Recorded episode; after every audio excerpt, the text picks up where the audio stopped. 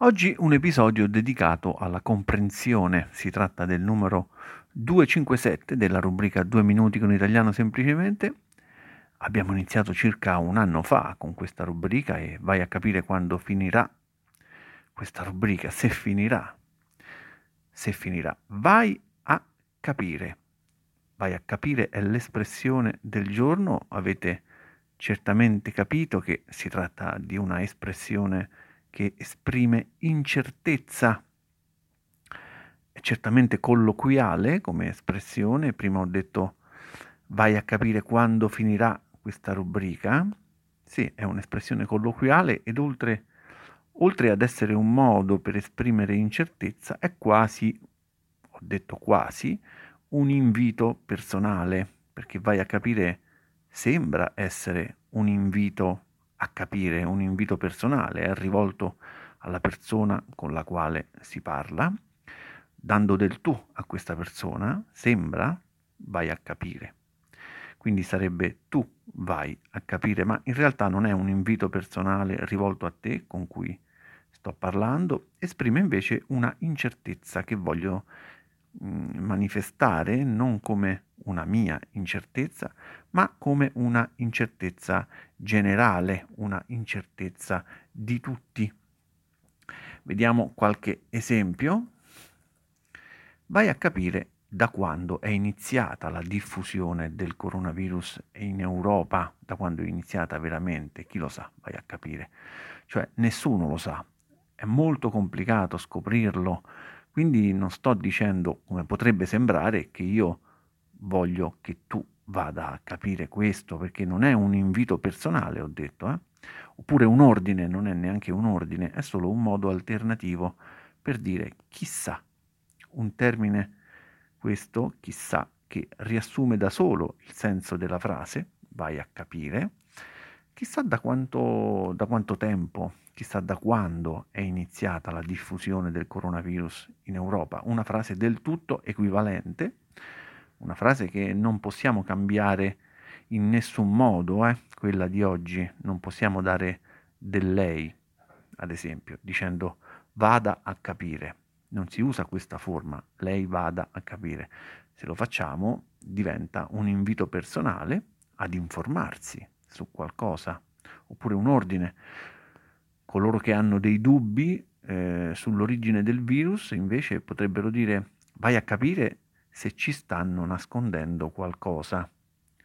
Anche in questo caso si esprime un qualcosa difficile da capire, un'informazione che potremmo non sapere mai se è vera oppure no. Chi potrà dirlo con certezza? Chissà quale sarà la verità. Non si può neanche usare il voi, andate a capire.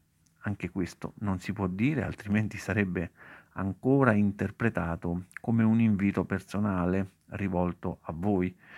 Neanche dovreste andare a capire, va bene, neanche questo e nessun'altra forma alternativa, non va bene. Insomma, sia che parliate ad una persona che a più di una, sia che parliate del futuro, sia del presente che del passato, l'unica forma da usare è vai a capire che è spesso sostituibile con chissà. Poi ci sono vari modi per usare chissà, chissà che, chissà chi, chissà dove, chissà come, chissà mai. Quando uso vai a capire però cambia spesso il tono, che non è un tono esclamativo, ma lascia un po' la frase sospesa, quasi, quasi in attesa di una risposta. Altre volte semplicemente è più interrogativa, vai a capire, esprime maggiormente una incertezza sulle molteplici possibilità o, sil, o su, sull'impossibilità di capire qualcosa. Vai a capire che fine ha fatto Giovanni. Chissà che fine ha fatto Giovanni. Vai a capire chi è stato a rubarmi la macchina. Chissà chi è stato a rubarmi la macchina. Vai a capire dove sia finita la mia penna. Chissà dove è finita la mia penna. Vai a capire come abbia fatto Maria a innamorarsi di Alfredo. Chissà come ha fatto Maria a innamorarsi di Alfredo. Vai a capire se mai riusciremo a risolvere il problema dell'inquinamento. Chissà se mai riusciremo, oppure chissà se mai, chissà mai se riusciremo eh, è uguale, potete invertire, a risolvere il problema dell'inquinamento. Chissà mai, chissà se mai riusciremo a risolvere il problema dell'inquinamento. Vai a capire se mai ci riusciremo. Chissà, notate bene, si scrive tutto in una sola parola, chissà, e si usa in modo diverso da chi sa, scritto in due parole, attaccato è una esclamazione, sca- staccato è una domanda. La pronuncia però è la stessa. Eh? Vai a capire se Giovanni riuscirà mai a rispettare la durata dei due minuti in un episodio. Chissà. Vedremo. Chissà di voi a quale minuto siamo arrivati? Beh, ve lo dico io, siamo, siamo esattamente a 5 minuti e 48 secondi. Poi un'altra differenza con chissà eh, si usa più spesso per, per esprimere dubbi. Chissà si usa più spesso nei dubbi, tipo forse, ma probabilmente, può darsi. Comunque non abbiamo ancora ripassato, allora facciamolo. Ma io non ho mai capito una cosa, Gianni. Tu dici che questi episodi durano due minuti, ma intendi due minuti ivi compreso il ripasso? Sei sempre poco chiaro, Giovanni. Lasciatelo dire.